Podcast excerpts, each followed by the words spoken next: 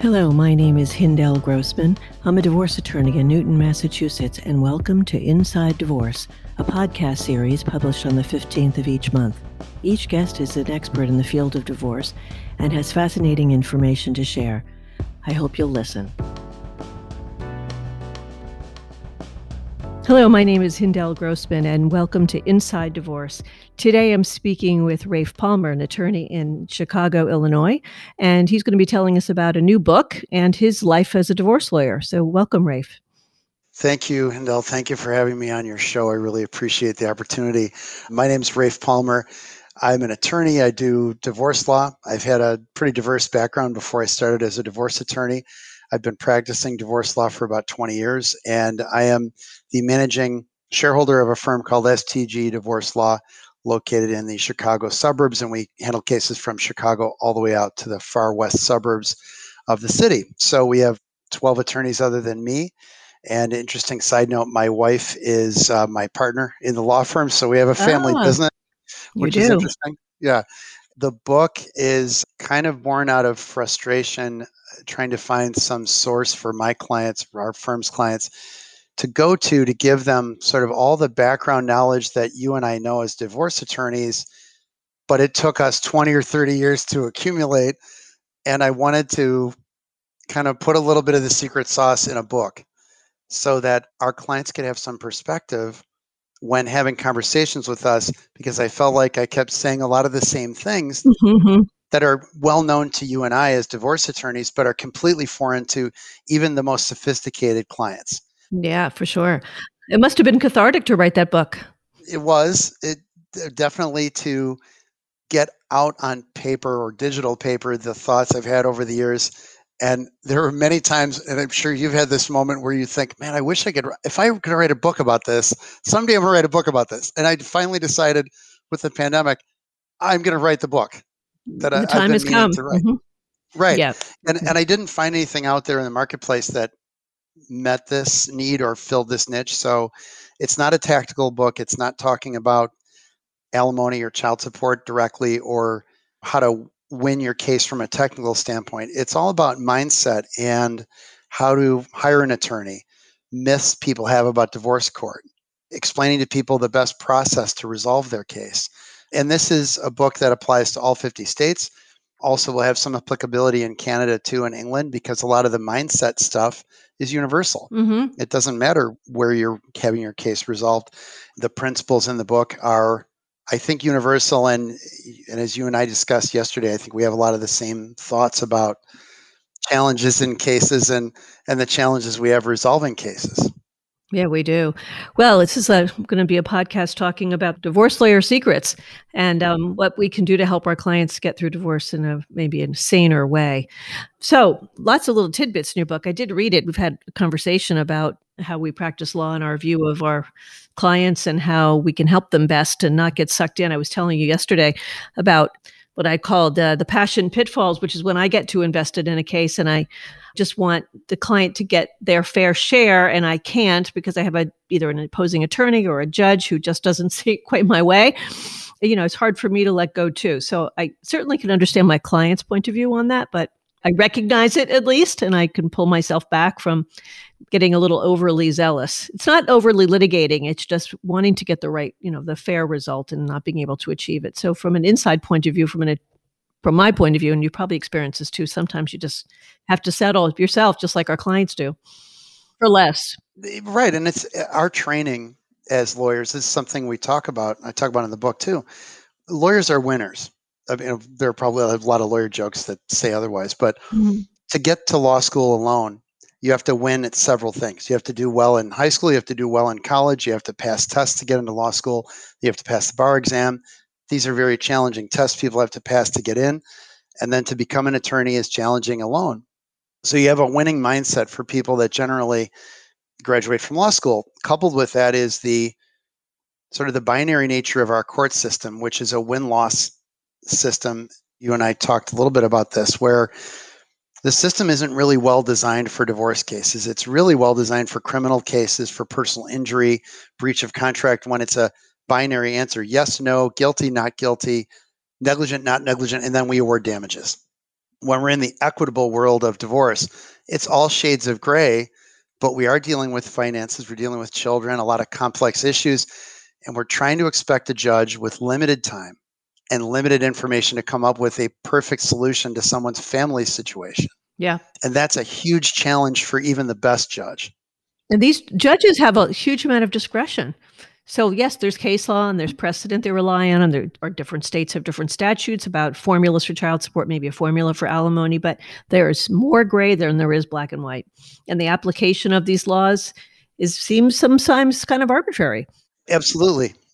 And it's a big frustration. Yeah. We have to live in this crazy world.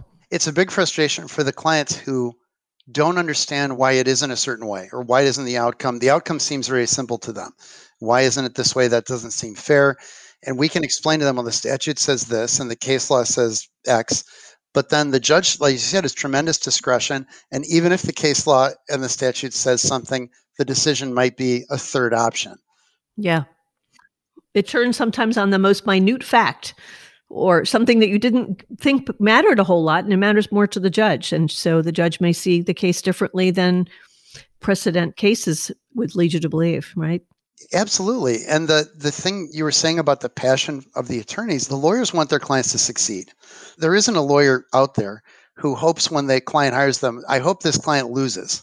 Mm-hmm. That's really it's really not good for business. No. I think among some clients there's a concern that all these lawyers are in cahoots and they're going to throw me under the bus. And they're just taking me for a ride. Yeah lawyers want to go in and do well for their clients. They want to get a five star review on Google.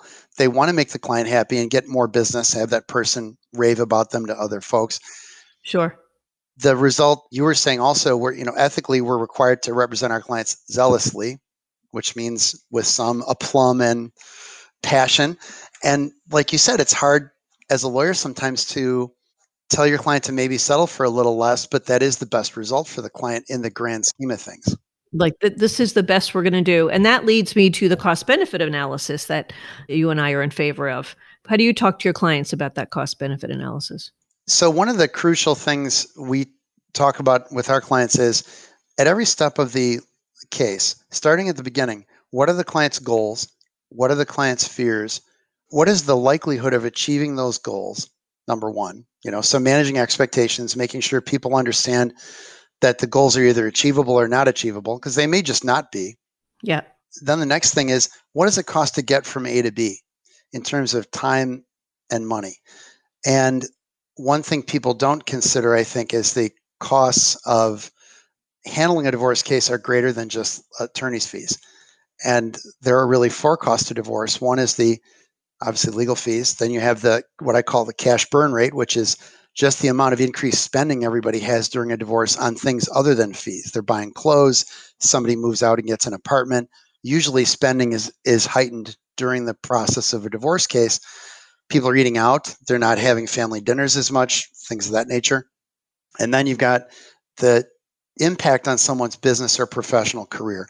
They're preoccupied with the divorce, they're talking to their lawyer, they're thinking about it all the time, they're emotionally having a lot of challenges so their eyes off the ball at work and that's impacting them too. Then the final cost is the emotional cost to the person and their family and friends.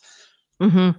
adding all those costs up taking those things into consideration weighing that versus the benefit to be gained is what you and i are very familiar with. We know this stuff inherently and we try to communicate it to our clients with varying degrees of success.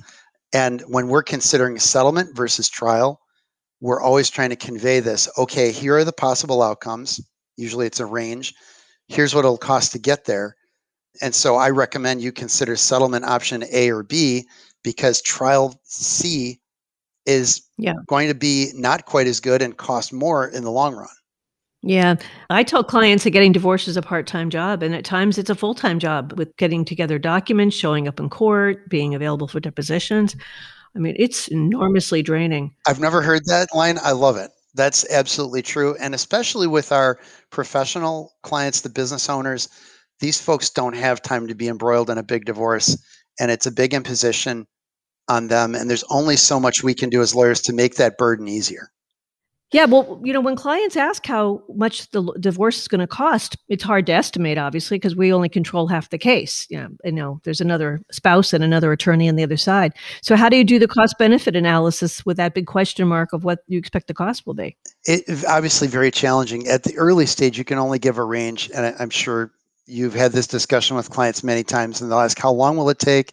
and "How much will it cost?" The classic two questions in a consultation and yeah. knowing what you know about the general facts from what the person's telling you and you're only listening to what they're telling you so you're limited to what you've heard in 45 minutes maybe you can only give them usually a fairly wide range as time passes in the case you get a better and better idea of what the cost will be especially at each segment so if they say for example well I, I think we should take the depositions of x and y people well, you can describe to them what the benefit is of doing that, and you know pretty well what that'll cost because you can estimate, well, it'll take X number of hours to prep and three hours for a deposition plus travel time, whatever.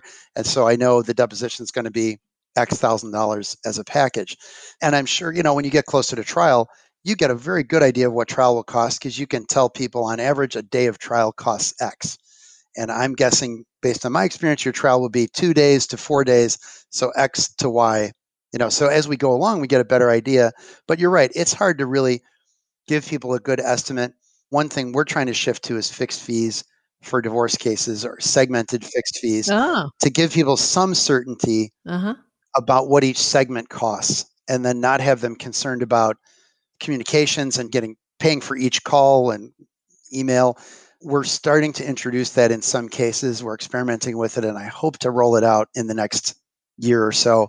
It's going to take us some time to refine it, but we're going to offer it as an option because there are clients that still just want to do hourly because they like just the simple time and expense calculation. It's very tangible to them. Mm-hmm. I think there are some real advantages to fixed, and we're you know we're looking to try that. Yeah. But we'll have both things available. So, like you said, with estimating, it's difficult, but you can come up with a fairly good idea and weigh that against the offer that's on the table or the offer you want to make and give people some informed kind of like informed consent in a medical situation. You just want to make sure that when people go to trial, they know damn well what the risks are and what the chances of success are. The last thing you want to have is the client at the end say, Well, you didn't warn me that it was going to be X or Y. Yeah. You didn't tell me this was going to happen. You didn't tell me it was going to cost X dollars. That's really the worst outcome for a divorce attorney. Yeah, sure. So really what you're I think you're saying is that you can't estimate the cost of a divorce at the very beginning, but at times during the divorce, even when you're closer to settlement or maybe the middle, you can get a better sense of what you're up against and how hotly contested the issues are and what it might cost to get to the end. Yeah, and one thing you and I talked about too was who's the judge, who's the other attorney, but backing up, what's the process we're going to follow? Are we going to handle this case collaboratively? Are we going to use assisted mediation? Are we going to go to court? Obviously, those have dramatic effect on the overall cost. I know within some real a really narrow range what a typical collaborative case will take in terms of time and money, and I'm sure you do too. Yeah. And I can give people some a pretty narrow range of what it will cost to do the sort of typical collaborative case because we have these meetings. You know, we're doing them every four weeks or so. Yeah. And we have a controlled environment, and usually a team is assisting. So we have a lot more control of the variables. That's true with the collaborative process. That's true. Although sometimes it can be as expensive as a litigated case, can't it? True. Yeah, absolutely. And that is kind of one of the maybe a myth about collaborative is that it's always less expensive. It's not always less expensive. It's generally less expensive, but sure, there are outliers. I had a collaborative case take two years. Yeah. Well, also we bring in those the divorce coach, a financial advisor. Those advisors cost. I mean, they're very valuable. I think I see the value in having them there. Sure. But there is a cost. The one thing you mentioned, I wanted to expand on a little bit. And That was with two lawyers. You know what you're going to do as an attorney. You know what your strategy is and your approach. What your client's situation is generally. You don't know how the other lawyer is going to handle it. I mean, unless you know them well the way I explain it to people is it's like two contractors building a house from different opposite directions and trying to meet in the middle. You're both, you don't exactly know what blueprint they're using, and you're using a different blueprint. And at some point, we're trying to get the floor to be level in the middle. And mm-hmm. that's challenging. It's a good image. Yeah. And those people, you're building and building and building, and then you find out the floors are apart by two feet. Yeah. And then we have to bend things to get it to work to make a case settle if it's the right thing for the clients. And, you know, it, it feels good when you come up with a creative solution for people that satisfies both people's needs, you know, meets their needs, but strikes a deal without having to go to trial. Yeah. One of the strategies you and I talked about is inaction. I wouldn't call it delay, but it is intentional. It's the value of just waiting and not doing anything for a while, waiting for a couple of things potentially. One is bad feelings to dissipate, which could take a while, waiting for the anger to dissipate, particularly if there's been infidelity on one side, waiting for the circumstances to settle down a little bit so people can be more rational. They get out of kind of the la la land point of view. Right. And doing nothing also saves attorney's fees, which is good, except sometimes clients really want action. What are you doing for me? Right, absolutely. They I do have a section in the book where I say doing nothing is a strategy. Mm-hmm. And I describe what I call the airplane analogy, which is in the beginning of a divorce case, it's like getting in an airplane. There's a lot of action. People are getting on, putting their luggage away, seatbelts on, the plane's moving, and the takeoff is dramatic people are in divorce case we're filing pleadings or we're starting our meetings that kind of thing there's a lot going on in the beginning gathering documents and that kind of thing. And then in the middle of the flight when you're above the clouds it's boring. It doesn't seem like you're moving. Mm-hmm. it's sort of surreal. If you didn't have a gps tracker or somebody telling you your progress you might not really feel like you're getting anywhere. That happens in the middle of divorce cases when the lawyers are kind of like the pilots in the cockpit. We know this stuff is going on. We know that the case is moving forward. It might be moving a little less quickly than it was at the beginning, but it is making progress. And then at the end, it's usually very exciting because we're getting close to settling. There's a lot of in- negotiations ramp up. We're exchanging final documents and getting things ready. So we try to explain to clients to expect that middle part Yeah. ahead of time so they're not shocked that it seems like nothing's going on. So they're prepared for that part. But then, like you said, sometimes the, the inaction is the best thing for the case Mm-hmm. because one of the two people isn't really ready potentially in my mind it's like an analogy of a bridge one person is more ready to get divorced than the other person in almost every case Well, yeah, there's the, there's the person that initiated the divorce and the person who didn't. And the person who didn't could be our client and who's not interested in participating or getting the divorce done quickly. In fact, motivated to delay right the process. and the person who wants the divorce usually has been thinking about it for some time Yes. and they've already wrapped their heads around it and the other person may be caught by surprise they're still going through the stages of grief and sometimes that's denial which means they're not moving at all and it's very hard to expect somebody to process a settlement in a divorce case or settlement offer when they just don't want the divorce in the first place yeah. So sometimes they don't want to even negotiate at that point. Right. right It frustrates the other side. Of course, because they're ready to go. They've one foot out the door emotionally, or maybe both, and they might be living apart too, and they just want to be done. The title of my book is "I just want this done." That's a common refrain statement from almost every divorce client at some point in a divorce case. For sure. Eventually, Yeah. they just want it over with. Yeah. Talking about the inaction as a strategy, sometimes I use it when there's a dispute about the parenting plan and I call it an experiment. You know, sometimes a parent who hasn't been actively involved with the kids all of a sudden wants to be actively involved in the kids. You know, sometimes I question their motives. Sometimes I think, okay, they're stepping up as a parent. I don't know which it is, but let's experiment. Give them the kids a lot of time yeah, for a period of time and see what they do, see if they actually take advantage of it. If it works, great. Mhm. I mean, that's better for the kids if the parent gets engaged. I think it's always worth giving that a try. It, certainly, courts in our jurisdiction, I think, are much more willing to do that than they were in previous years. We've seen a trend. I'm not sure what's happening in your jurisdiction, but in Illinois, we've seen a real significant trend towards the, let's just say, the sort of traditional, what we would call the non custodial or non residential parent. And that's really changing a lot. Now they're the person, they're getting substantially more parenting time right off the bat Uh-huh. without having to fight for it. When I started practicing, every other weekend and a couple nights a week was really common.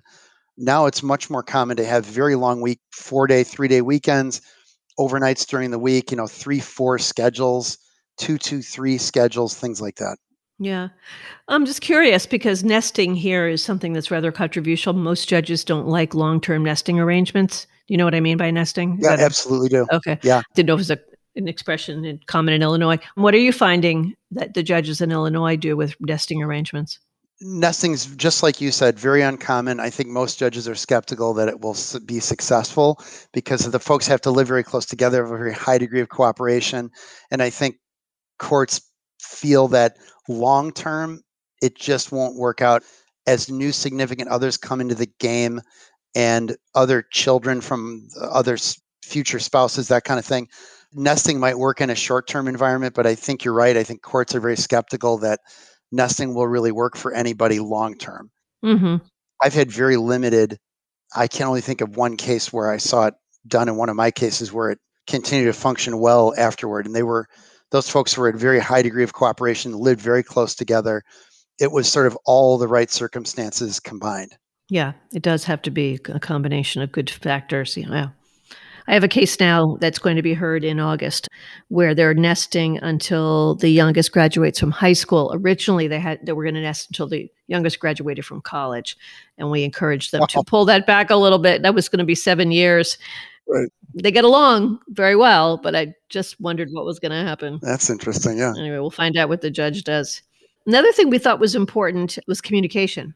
It's absolutely essential that the communication be good in a number of ways. One, that the divorcing spouses are communicating as well as possible. And I do tout the value of counselors in terms of helping people communicate and deal with their emotions that naturally come up in divorce and avoiding dumping on family and friends too much with your divorce because you may think it's fascinating. Mm. It's all consuming to you, but eventually it wears your family out.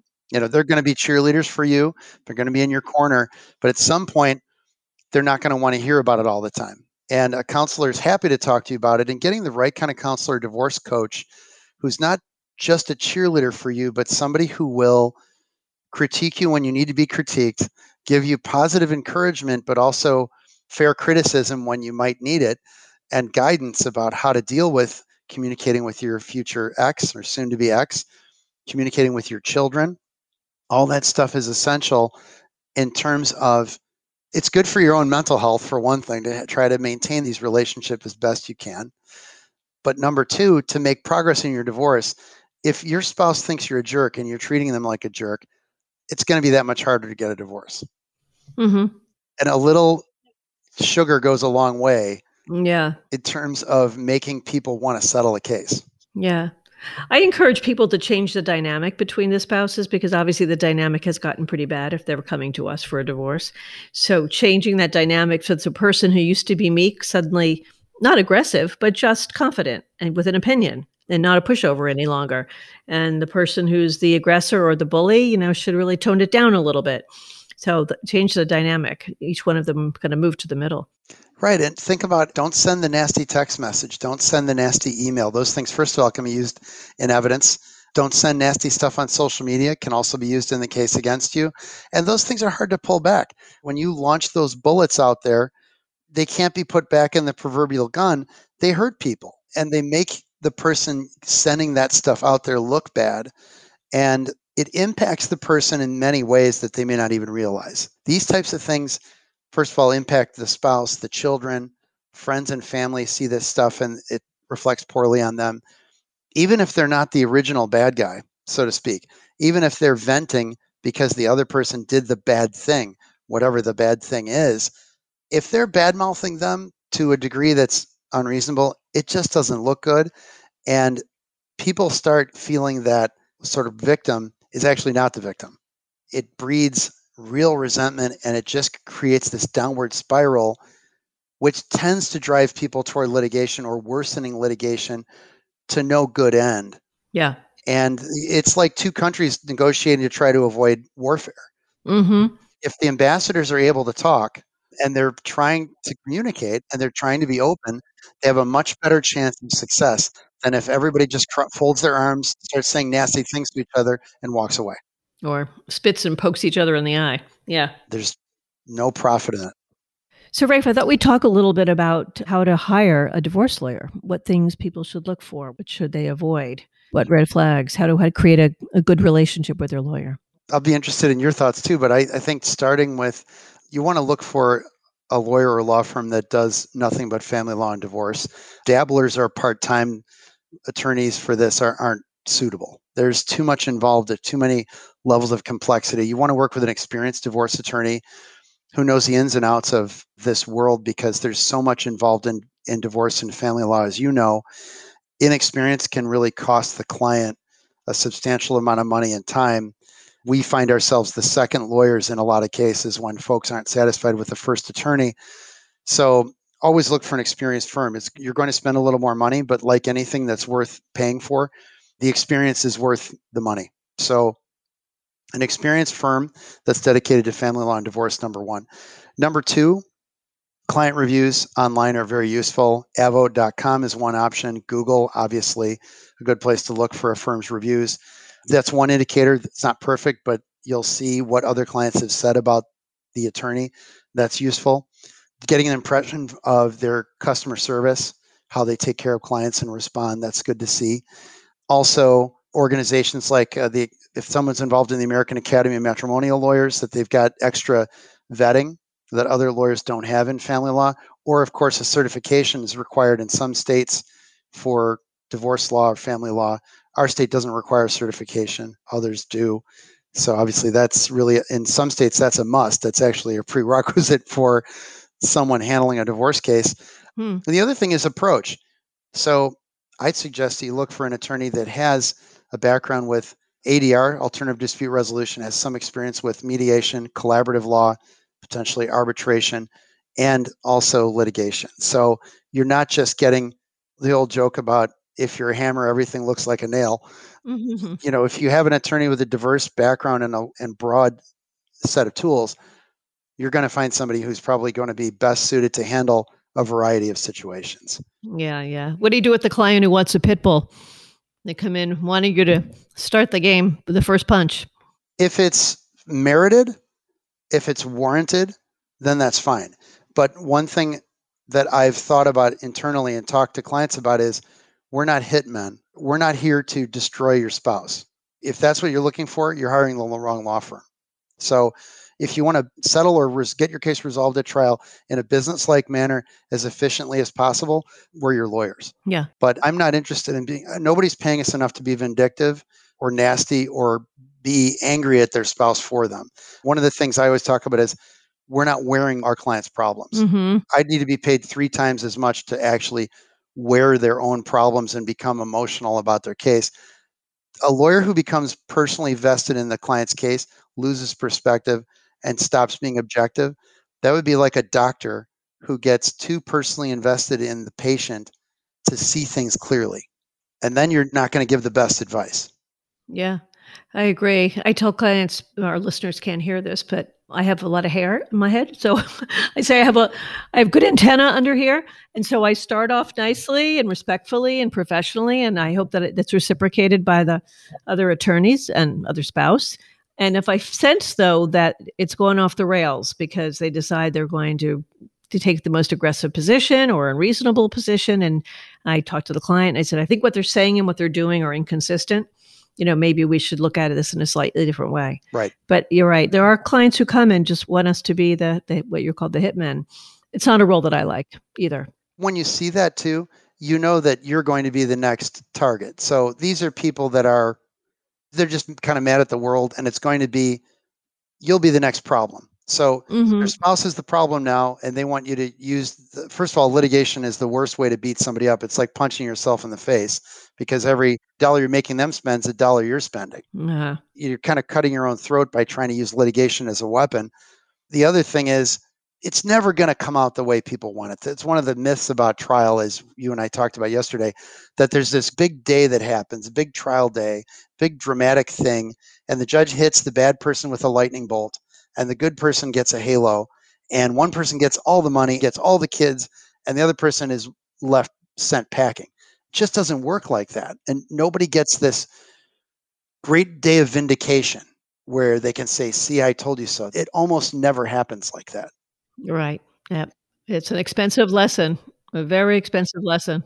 Feeling good about being angry or feeling good that you got their goat or whatever, you beat them up in court or whatever it is, that's going to fade as this person's kids don't want to talk to them anymore, as people think they're a jerk. They realize later they spent double the money they needed to spend and they didn't get a materially better result. Those effects are going to last years or decades. the momentary feeling of revenge. I think I say in the book that line about revenge, you know, if he, who seeks revenge should dig two graves. and it's, it's true because you're both, uh-huh. it never pays. Well, it's not productive either, right? It doesn't pay and in a divorce it's not productive it may have a temporary feeling of elation but in the end it doesn't get you a better divorce we also talked briefly about the meta case the idea of all the stuff around the case well if you've been a jerk in the case and you're using litigation to beat up the other person the court's not stupid the judge gets a feeling that this is going on if your party's bringing motion after motion after motion to no real material effect the judge gets wind of that and what do you think the court's going to do when the decision is on the bubble or the judge isn't sure about which way to go? It's going to go against the person the judge perceives to be wearing the proverbial black hat or being the evil person. Yeah, we're driving up the costs for no legitimate reason, seeming frivolous. Yeah.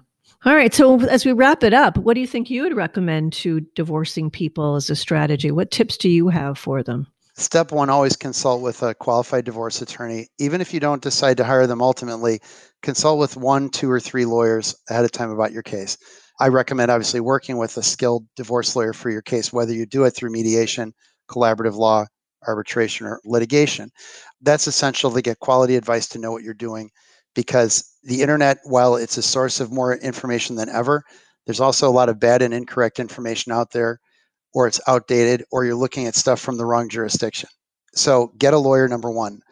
But then my best advice is try your best to have a business like approach with the divorce, keeping your emotions as much out of it as possible.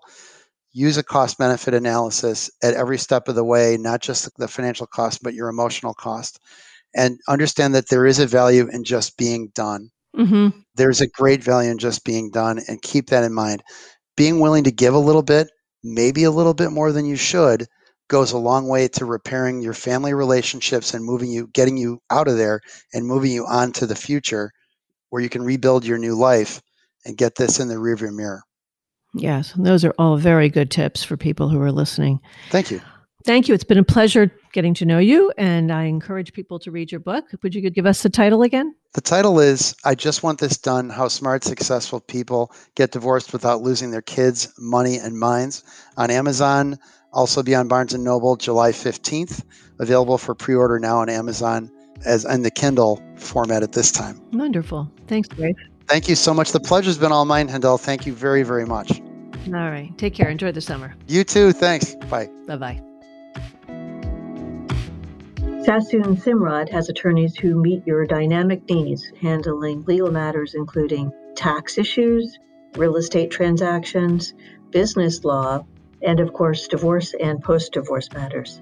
I can be reached at the same number, 617 969 0069, but my email address has changed. It's now hgrossman at Sassoon Cymrot is spelled S A S S O O N C Y M R O T. Thanks for listening.